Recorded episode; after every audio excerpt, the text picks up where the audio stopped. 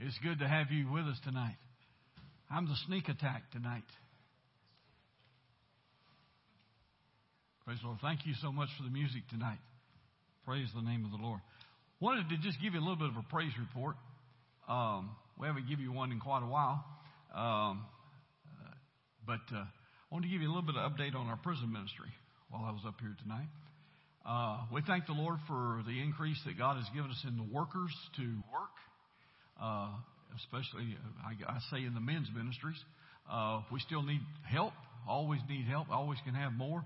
Women's ministries needs more support and some more women to help. They're having uh, great services. Um, my wife and, and um, uh, Shirley's been going, and Eudora has been, and it has been a great blessing. And a couple, three weeks ago, uh, they went down. They normally minister into two pods, which is two places where they, they actually go in where the where the prisoners live. And uh, so they were down there, and they walked into Chap, Chap, Chaplain uh, uh, Jefferson's office, and uh, she said, "Oh, I'm glad you guys are here." And they signed in and went over to talk to her, and she says, "I know that you guys have sound doctrine." and and the, the the women just love you guys. And she said we've started a new program for women of, of domestic violence. And we need mentors to be able to mentor them, and we want you guys to do it.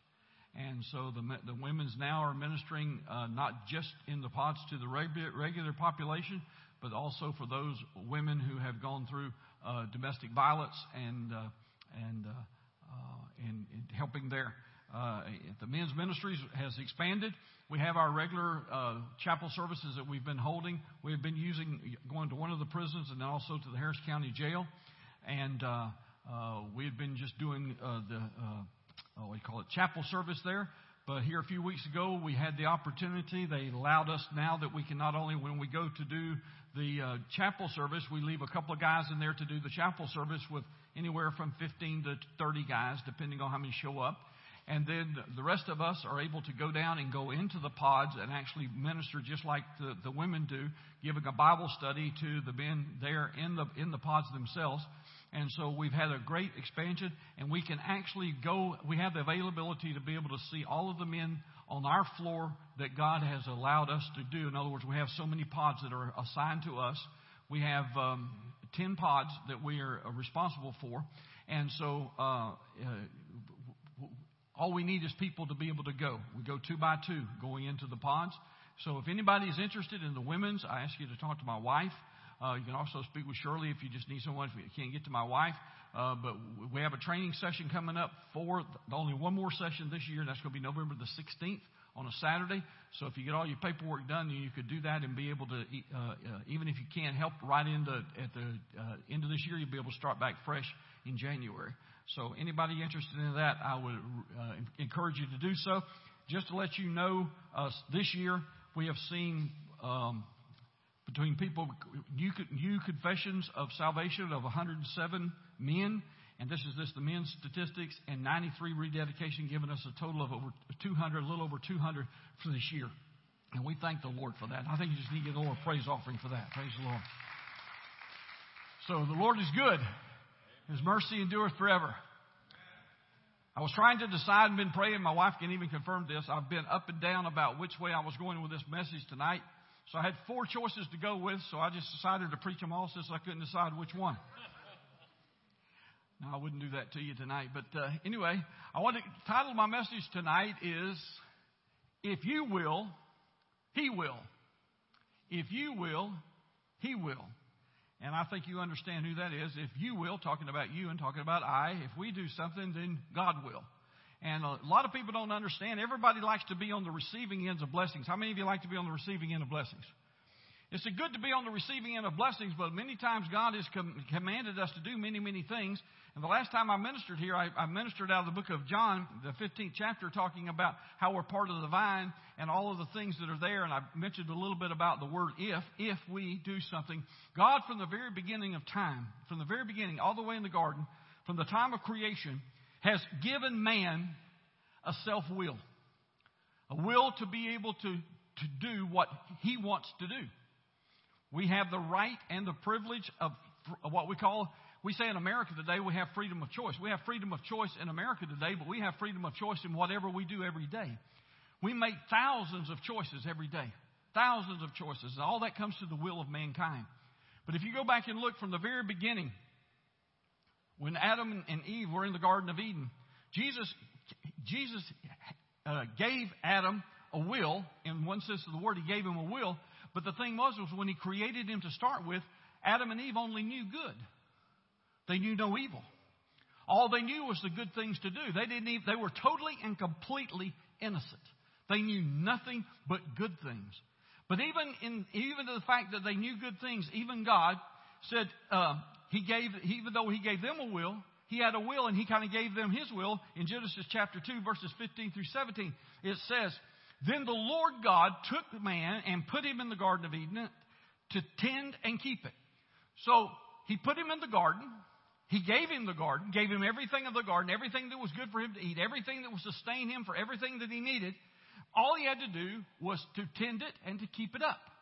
Other words, to tend, to take care of the garden that, that God had given him. And it said, And the Lord God commanded the man, made a commandment, saying, Of every tree of the garden you may freely eat, but of the tree of knowledge of good and evil you shall not eat, for in that day that you eat it, you will surely die. If you notice, he didn't say, you can't eat. He told you you can't eat of this one, but he didn't say you cannot partake of the tree of life. Because if you read in before that in Genesis 2 9, it says, And out of the ground the Lord made every tree good, every tree grow that was pleasant to the sight and good for food, and the tree of life was also in the midst of the garden, and the tree of the knowledge of good and evil. So there were two trees in the center, in the midst of the garden. One of them was the knowledge of good and evil. The other one was tree of, uh, of life. If you want to uh, look at it, uh, what it's called, okay, the tree of life. We know that later on, after man did sin, he put angels, cherubims, at the at the at to guard to keep Adam and Eve from going back in and partaking of that tree of life, right? So that if they had, they would have lived forever because that was something that they could live forever. Even though they knew good, they didn't make that choice. But they had a will, and God gave them that will. Now, everything was good, but God only gave them one command other than His job to do. Only one thing they weren't allowed to do. One thing. But Satan enters the picture. Now all we have all good all they know is good. And now comes a temptation. Does everybody understand that a temptation is not a sin? Temptations are not sins. Temptations are just what they are. They are it tempts us. Are there good temptations?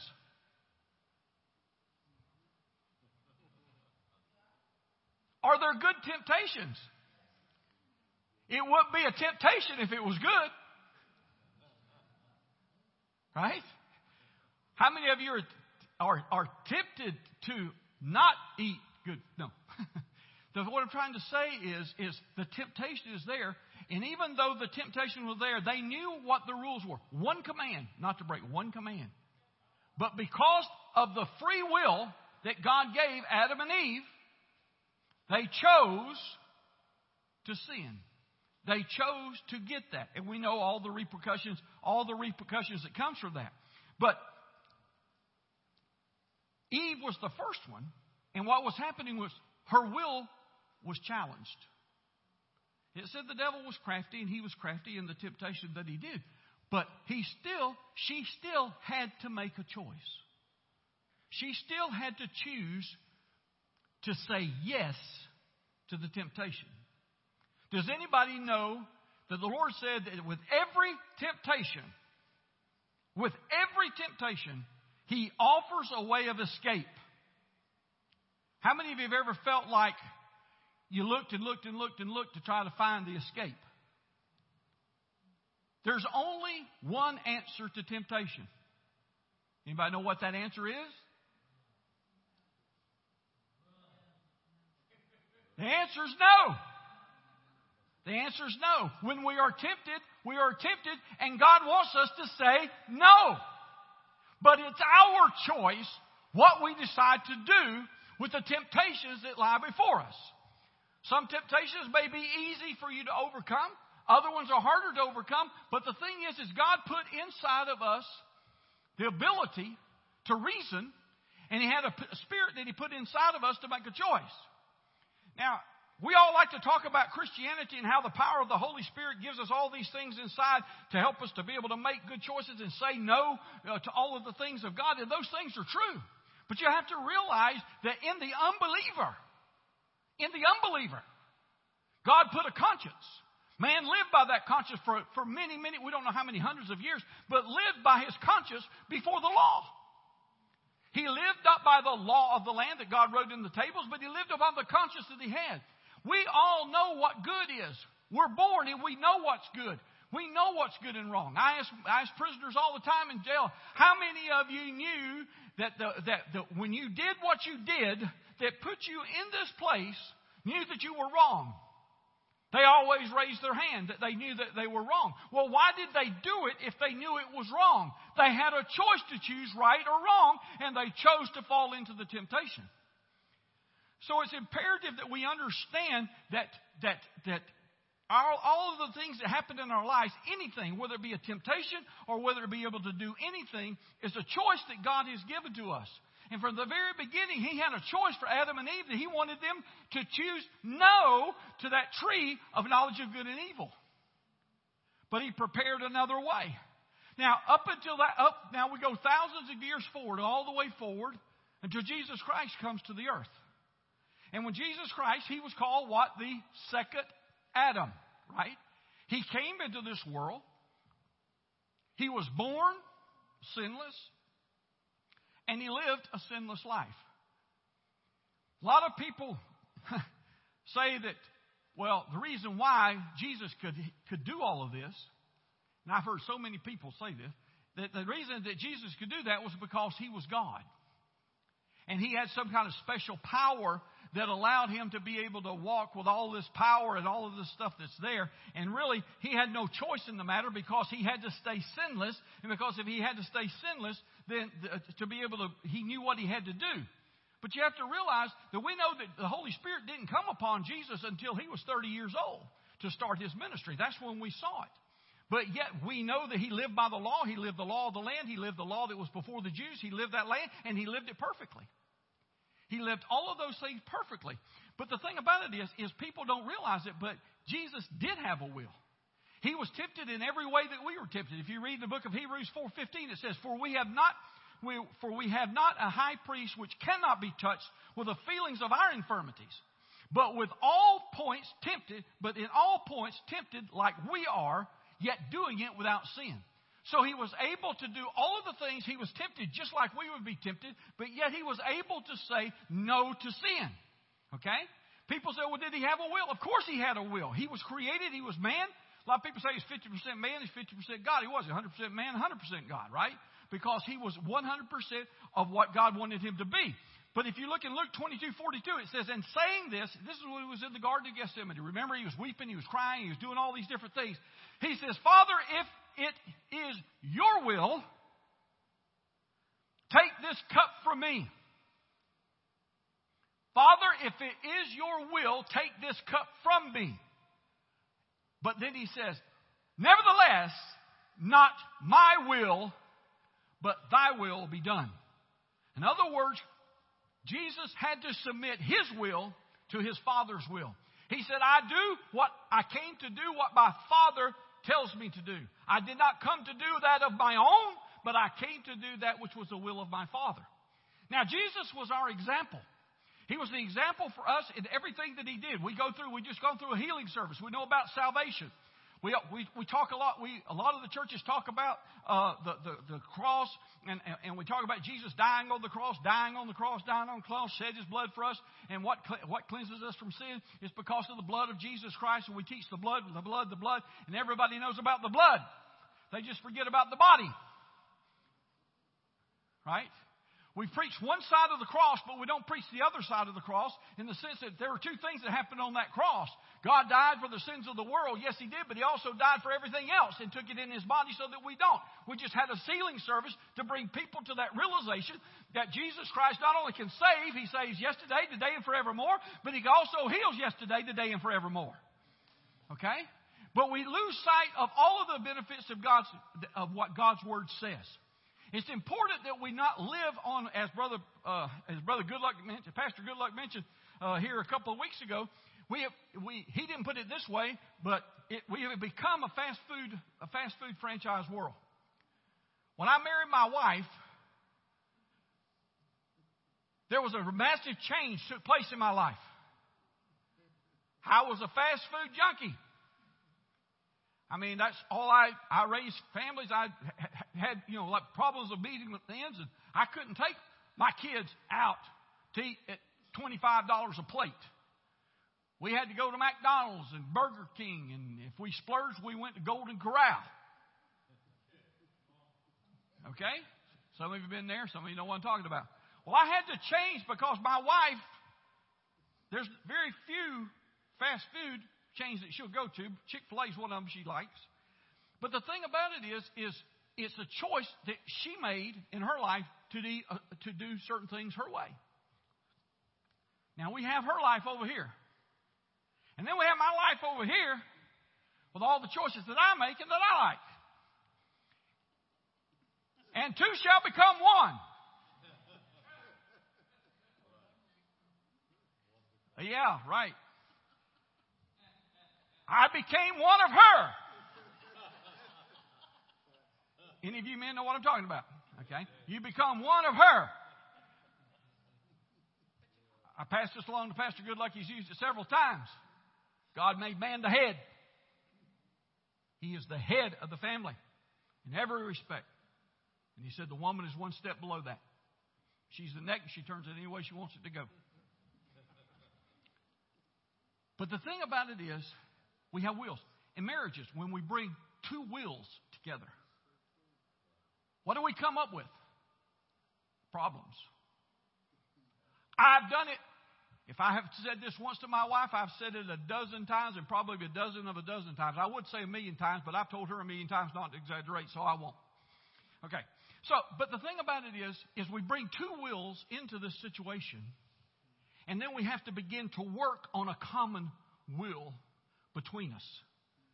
If we don't this common will that comes between us, the things about it is it causes conflict. Okay? When you cause conflict in your business, because it's sometimes I think it's nice because when we get together and we get married when we're young and we haven't got so much stuck in our ways, it's easier to come together in your youth than it is to come together in your later years. Be careful on that one. But anyway, careful years. Okay? Because why we have a history of life that we've lived, both coming together into one will. Okay? Because those two wills have to get along with one another. And it doesn't always work perfectly because we do have our own will and we do make our own choices in what we want. And how many of you has ever made a wrong choice? You better put your hands up or you, that's the worst choice you ever made. That's starting to lie. That's late in life. Okay? But we've all made choices that were wrong choices. And hopefully the choices that we, we make thousands of choices a day. Do you realize it? I'm making a choice to walk like I'm walking. That, that's something I choose to do, right? We make thousands of choices a day, and thank the good Lord that not many of those choices have anything to do with actually directing our life or making an impact on our life going forward. They're just things that we, that we do out of creative habit of our will, right? So, it's important for us to understand that God had a will for us, a will in our life for us to do.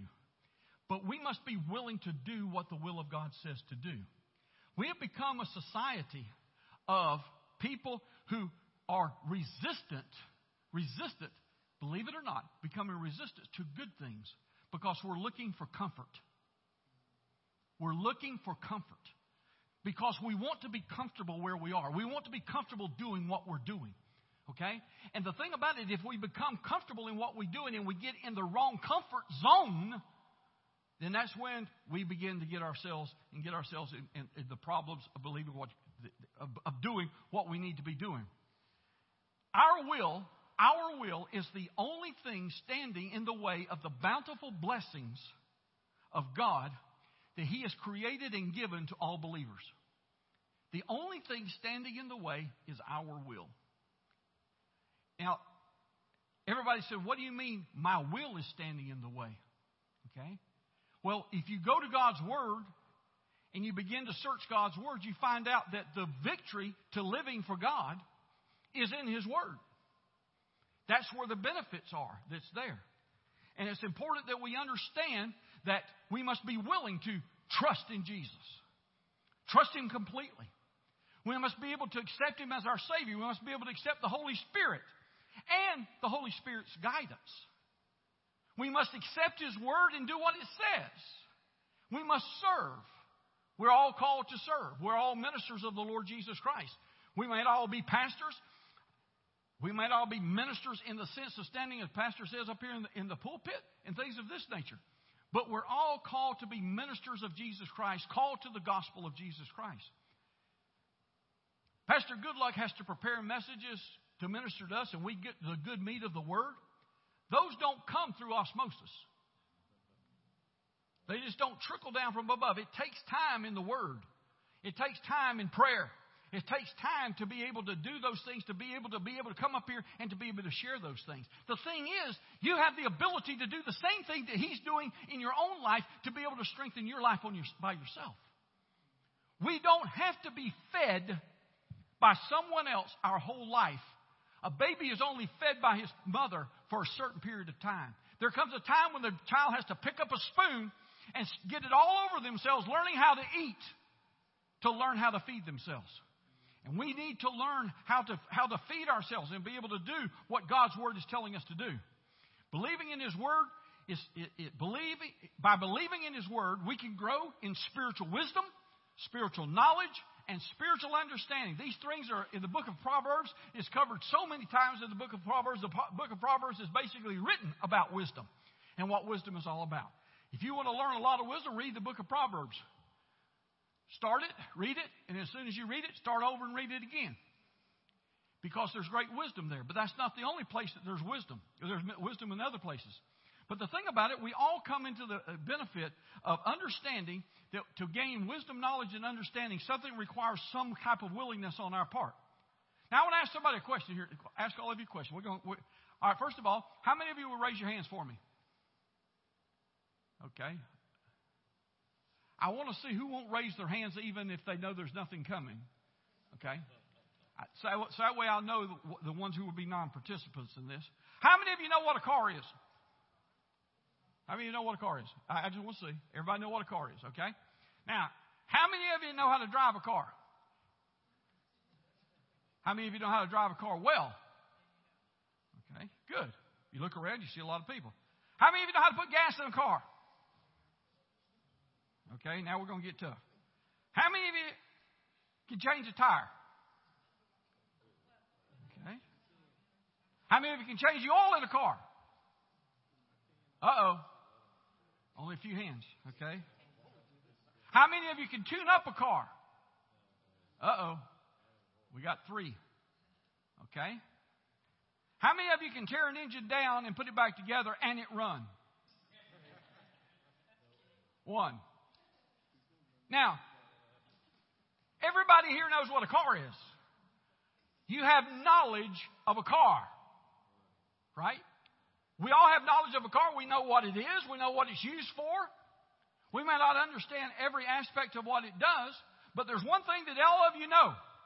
If you get in it and you put the key in it and you turn it on and you crank it, it should get you from point A to point Z. Okay? From one place to somewhere else. How many of you agree that we all can pretty much agree on that, right? But when it goes beyond that, we may have the knowledge of the car, but we don't understand everything about that car. We don't understand every aspect of what makes that car go down the road. I've asked in my past life, in my past life, the thing of eh, asking people, I said, how many, what makes a car go? Do you know what the number one answer is by men? Say it. What makes a car go? An engine. The women's answer is gas. Okay? So, our understanding here is across the board. Different understandings of what a car. Does that take away from your ability to be able to get in the car and drive home tonight? No, because you don't need to know how to change the oil. You don't even really know how to put gas in it as long as your husband does, right? You'll get home tonight with the knowledge that you have. And there are people in the church today that has the, knows the gospel of Jesus Christ enough to get from church to home and back to church again.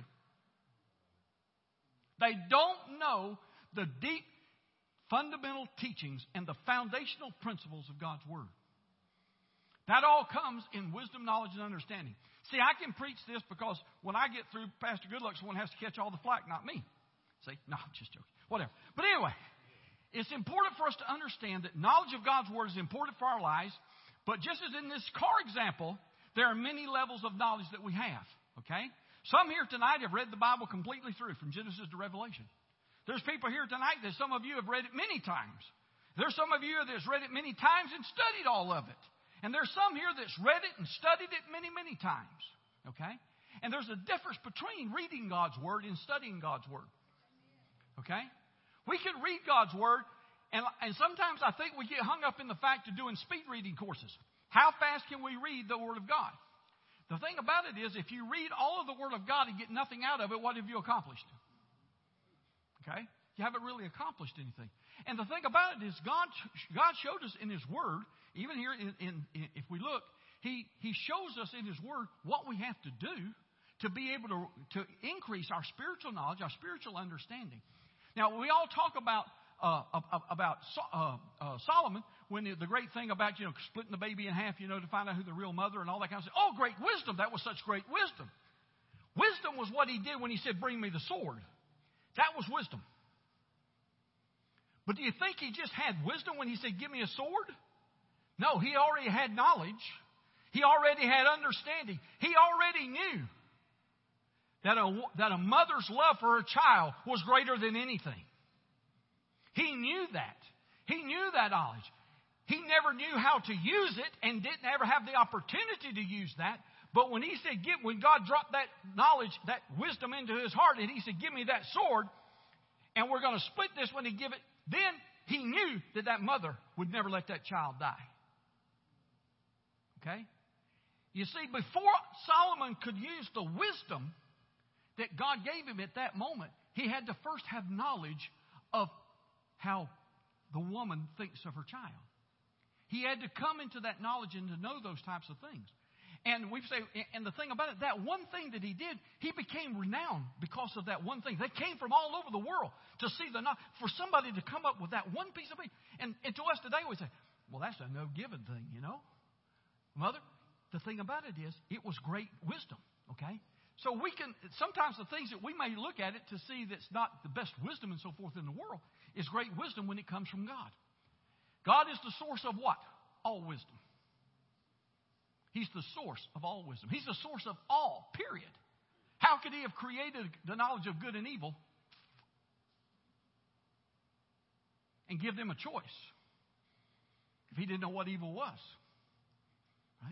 So he had to, to and I heard a lot of people talk about the fact of saying, could God, did God have to create evil? Anything it was and was to be created had to be created by God. Now, it wasn't what God wanted for mankind, but it was there. And that temptation was there. But I want you to turn with me, or if you want, if you got your Bibles with you, Proverbs, second chapter. And we're going to look at a few verses. That's my introduction. I'm doing not good at all. All right. Proverbs, it says, My son, he's talking to his son here, if you receive my words and treasure my commands within you, he, he says, first of all, he says, if. If. In these first eight verses, you'll see if there every time. If. What does if mean? Hmm? It means there's a choice, right? There's a choice. There's a willing choice that you have to choose, right? In other words, he, t- he told his son, if you will receive, if you will receive, that meant that it was a possibility that he would not receive, right? But he said, if you receive, my words. Now, how many of you tonight are receiving my words? Okay? Now, you're receiving what I'm saying, but that does not define receiving. Because Jesus talked about let him who has an ear hear, because he said, Some have heard but did not hear, and some have seen but yet did not see. Okay? There's, if you, for instance, everybody stand up.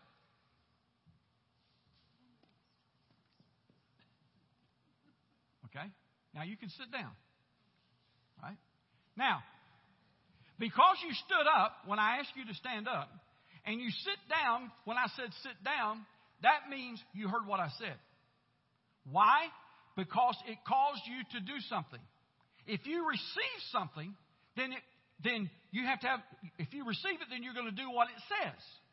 So if you receive what the Word of God says, it means you will just receive it or you're going to receive it and do it. See, when Jesus talked about people hearing but did not hear, he said they physically heard it, but they didn't apply it in their life. And if you don't apply what you know and what you hear, you haven't heard. And until you hear and apply to your life, nothing changes. Because it's only words. This Bible right here has black words on a white piece of paper. But this right here gets nothing until it's in here. It does nothing on that piece of paper, but it will do miracles if it's in here. When you apply what is in this book, apply what's in it, in other words, hear and see what's in it and receive it and do what it says, then it becomes life to you instead of a book. Okay? That's the reason why we call it the book of life. I like to talk about the book of life. Our names go in the book of life. God gave us this book, and this is our life. It's the book that God gave us to give us life, but we can't get the life out of this book until we get what's in this book in our hearts. Okay? That's the only way. And you're going to see that right here. It says, if you receive my words and treasure my commands.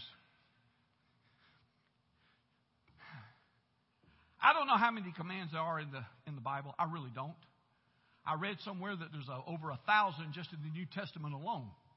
So there's a lot of things that God requires of us to do, right? But there are things that we automatically do most of the time anyway once we've given our heart to the Lord because it becomes part of our nature to do so many things, right, of what it does. But the thing about it is we have to treasure them. If you have something that's a treasure, that means it means something to you. Treasures mean something. When this word begins to mean something, instead of just being the Bible, instead of just being God's word, it becomes something that means something to me, that I treasure having it. I treasure having it in my heart and in my life. That's when it begins to mean something to me. If you receive the words, that's what? Hide them in your heart. Then it goes on verse 2, it says, So that you incline your ear to wisdom. He says you have to be able to receive my words and treasure my commands so that you incline your ear or you apply it to your heart, right? So incline your ears to wisdom and apply your heart to understanding. Now, we, we come up with these three words, and I'm going to explain these three words in a minute to where they, in a simplistic way of what they really mean. But the thing about it is, we have to do. First of all, he says, use your ear. Remember, he said, hear. What do you hear with? Your ear. He says, so how do you get the word? You get the word by hearing. Incline your ear to the words that he's fixing to tell us, right? He says, if you incline your ear to the wisdom of the Lord, he says, and apply it to your heart to get understanding. So now we're talking about wisdom, we're talking about understanding. Then he goes on in verse 3, he says, Yes, if you cry out for discernment. Discernment. We talk, we'll, talk, well, we'll talk about discernment here in just a minute. Hey, discernment. He says, and lift up your voice. Now he says, cry out. Pastor's been talking about what? The mouth. What are we, what are we supposed to be doing? Cry out to God. Cry out. Cry out. Discernment. Cry out. Lift up your voice for understanding. Verse 4 says, If you seek her as silver. Where have we heard that seek before? Seek and you shall find, right? In the New Testament, Jesus talked about it. Seeking. Do we seek knowledge? Or do we just exist where we are? See, seeking means that you have to put forth an effort to accomplish something. You cannot seek anything out without effort. And effort's where it comes in. Effort sometimes is hard. You want me to tell you what's harder than effort? Change.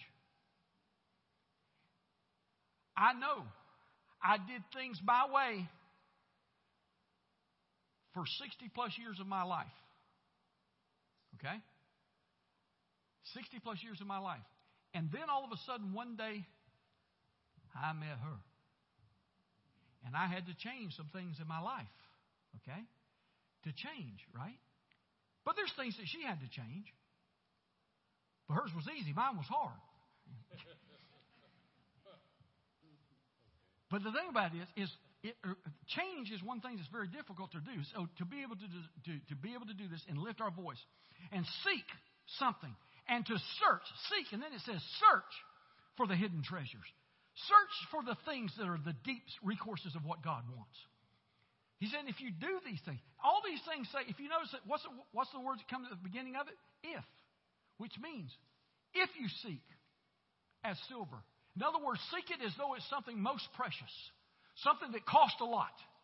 Because if you seek it like you would seek silver and gold and precious stones, if you seek it like this, like you're on an adventure to get something that's of worthwhile and worth, worth money, worth lots of money, this book talks about, in Proverbs, talks about wisdom is greater than money or any riches. Because wisdom gets you money and riches. okay? That's what gets you the money and the riches, is when God plants things in our hearts and desires in our hearts to do certain things. But we have to seek and we have to search. now, Understanding, wisdom, knowledge, and understanding. It is a very complex system, and wisdom comes from God. And sometimes the word wisdom and, and, and, and understanding are tied together. and I don't want to not keep them tied together, but to make it to where we can understand it just a little bit, this is a very simplest, sim, simplistic. It wisdom, knowledge, under, uh, wisdom, knowledge, and understanding are like this. Okay, but to be able sometimes to understand what it is, Knowledge is only knowledge. Now that sounds stupid. But knowledge is only knowledge. There are many atheists who have more knowledge of the Word of God than Christians. What's the difference? They have the knowledge because they read it. You read it, you get the knowledge of what's in the Word of God. How many of you knows if you read and you understand what it says, that becomes knowledge to you? Everything that we read is recorded into our brain, correct? Everything. It's a picture in our mind. If we had, if we had uh, uh, uh, photographic memory and the ability to, uh, to be able to see it like Pastor Goodluck does, we, we would be able to read this and, under, and remember every verse and its address where it is. It's in our mind. The knowledge is there. It just hasn't come out yet, right? But does that mean it can't come out? The Spirit can bring that out anytime they get good and He gets good and ready. And He can use it anytime He gets good and ready. Okay? But the thing about it, knowledge is only knowledge until you get understanding. Understanding goes beyond knowledge because now an atheist who does not have understanding does not understand what those words mean. He knows what it says, but has no understanding of what it means. Why? Because he doesn't have the Spirit of God to give him understanding. He only has the ability that everybody has, and that's just to put the knowledge in your head. By reading it out of a book, you can put the knowledge there. And so many people have read the Bible so many times, and they read it, and they read it, and they read it, and it's all up here, but they never applied and asked God for understanding. This word says, ask for understanding, and with understanding, these words come alive, and they become something beneficial to our lives. Okay? Now, understanding then is knowledge with understanding. Now, wisdom is what I believe happened in, in, in, using the same illustration I used about the baby splitting the baby. I believe that Solomon gained knowledge.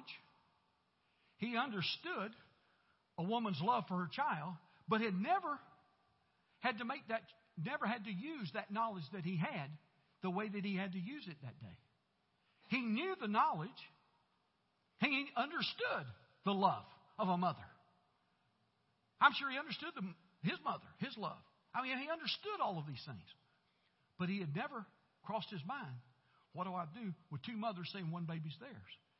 And that's when God dropped wisdom. God took his knowledge, his understanding, applied the wisdom of God to it, and he did what he did. That's the way it is. But many times we seek the wisdom of God, but we haven't even started on the knowledge part yet. We have to have knowledge to start. God can't pull wisdom down if He has nothing to work with. you understand what I'm saying? We have to apply, we have to have the knowledge that's in there, right? So knowledge is important. Wisdom is there. But then he goes on in the next verse. He gave us these things if you, if, he says, if you will do these things if you will. Now, I'm going to assume tonight that all of you are going to hear what I'm saying, which means you're going to hear and you're going to start doing what this is, and that is to start getting and seeking wisdom, seeking understanding, and seeking knowledge of God. Putting knowledge into your mind, putting wisdom and understanding, getting all those things, asking God for them. Because He says this. Here are the results of doing that.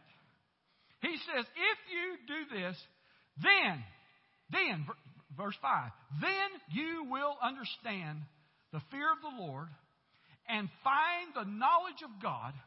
Then you will understand the fear of the Lord. How many know the Bible says to fear the Lord? What does that mean? Does that mean we're supposed to just tremble and shake and be fearful all the time that we stand before the Lord? No, it, it, it, it's, it's, like a, it's like a reverent fear. You revere him. You know who he is. You know what he's capable of doing. okay? You know what he is. And you know that omniscient power that he has. Omniscient, all powerful. All powerful God. A God who created the universe. A lot of people say, well, he created the heavens and the earth. Well, heavens is the universe, right? He created all of it. And sometimes I think that we hear so much about how much God loves us that we forget who He is. I like the term when it says Abba Father, it says it's like daddy. And I believe that we're supposed to have a close communion with God like that. but sometimes I think we lose sight of His omniscience. A God that in that could wipe this entire human race out of existence. Like that. That's a fear not a fearfulness, but a fear of reverencing Him, who He and revering who He actually is. And I think if we really realized who God was, we all know who we are. We're a child of God, and He's our Father, and He loves us. Yes, all of those things are true. I understand that they're true. But when we, when we lose sight of His power, and we lose sight of who He is and what's at His disposal, which is everything, I think that we would and this is going to be a hard word to get out, respect God for who He is. Because everything we do is a mirror to the world of what we think about God. Everything that we do, everything. And you don't think that, that bugs me a lot of times because I get to do it. I'm saying, should I be doing this? Had a minister one time say, somebody asked me what's right and what's wrong. The thing about it is, we already know what's right and wrong. We know what's right and wrong. Because if you still, if you, he said, if you'll just use this rule, when you go do it, would you invite Jesus along? If Jesus was sitting right next to you, would you be there? And those things they say, well, that I don't I, I don't know what you mean, Brother Graham. If you don't know what I mean, you're never going to get it. Because it's a respect. Respect is two ways. God respects us. He, he respects our choices. Doesn't mean he likes it. He may respect it, but, like, but the thing about it is, do we respect him and do we understand that? That's not my message. That was free of charge. Okay. Now, he says in verse 6 For the Lord gives wisdom. He says, The Lord gives wisdom, and from his mouth come knowledge and understanding. See, this kind of says what I said a while ago. It says, What does it say? It says, The Lord gives wisdom. God gave wisdom to Solomon at that moment, right? He gives wisdom.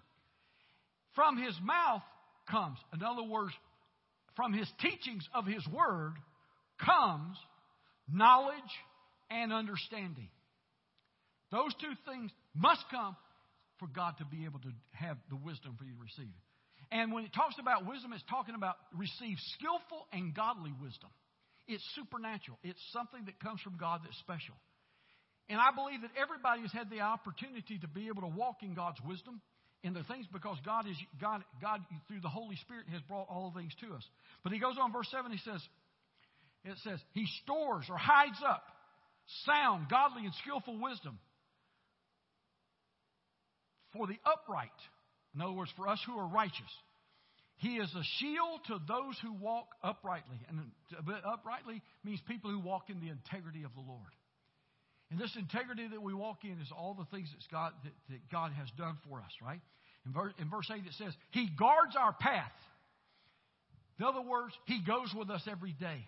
If we seek His wisdom and His knowledge and His understanding, we'll know which way to go in the path. We'll know which way to go in life. How many times do we seek, seek direction from God? We're saying, God, which way to go? Which way do I go? Which way do I go? God says, What's my word say? What's my word say? Does that mean that God, that the Holy Spirit can't lead you, lead you in some way through speaking to you individually? Yes.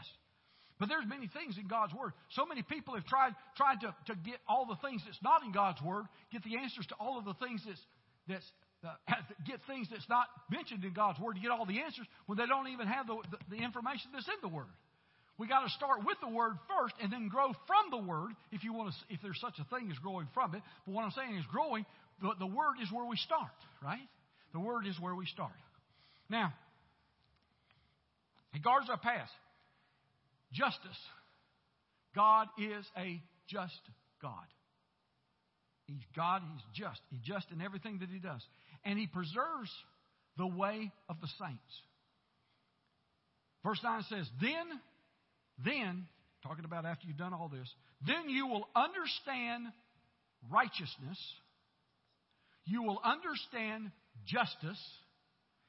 You will understand equality or dealing fairly in every area of your life and every good path. He says, all of that, if you seek Him, as we talked about in verses 1 through 4, then what happens on verse 5 through 9, He says, you will, then you will understand righteousness. Understanding your right place in God where you're right standing with God, once you understand your rightful place in God, that is the beginning of the great wisdom of God. Because once you understand that, and it's not something people say, Brother Graham, I believe that, I believe that, I believe that. If we believe something, What does that mean? How many of you know that there's a difference between how many know that there's a difference between faith and believing? They're two different words. The Bible says, have faith in God. That is like a, a trust that you have in faith in God. But when you look at faith, that's a noun. There's no action to that. That is a matter of fact. I trust in God. But when he says believe, as pastors put this so many times, when we pray for people, when you believe, you put your faith into action. Remember time we pray for people, we'll say, do something that you couldn't do before. That is what? An act of faith. It's an act of faith. What it is, is faith believing, or a believing faith, if you want to look at it that way. But these things are important. Now, that's sermon one. Okay. Um, verse 10, and then I'll close. Uh, let's, go, let's go through 11 and then we'll quit. When wisdom enters the heart, wisdom goes where?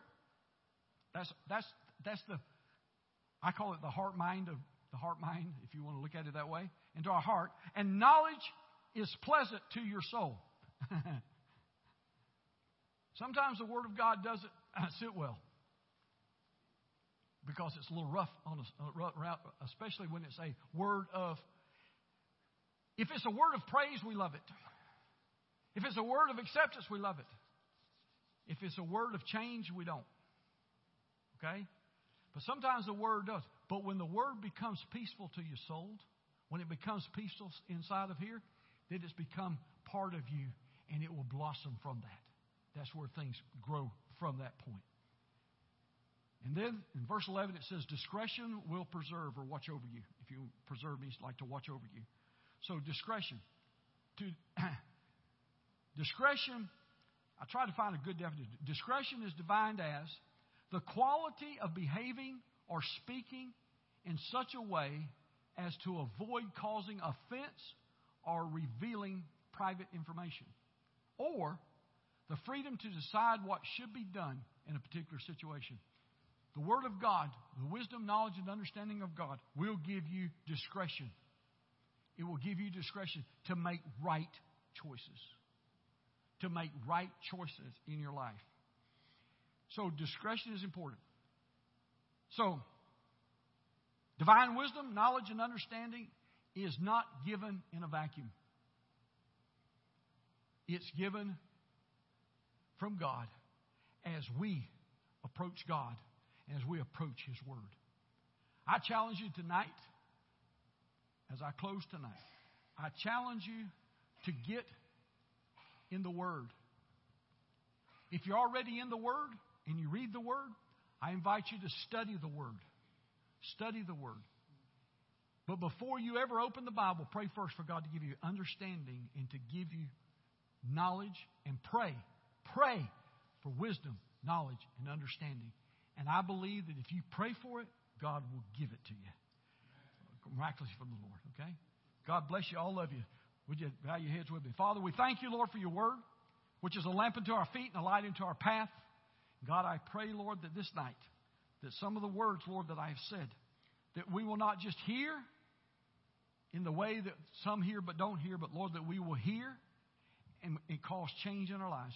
Lord, may we not be moved in this moment, but God, may we be changed tonight to study your word, to seek wisdom and knowledge and understanding from you because that's where all of our benefits in life come.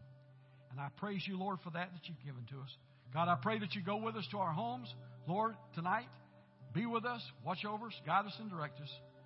Lord, we just praise you and thank you for everything that's happened tonight. And one last prayer, Lord. Let the Astros win. In Jesus' name. Amen. God bless you. You may be dismissed.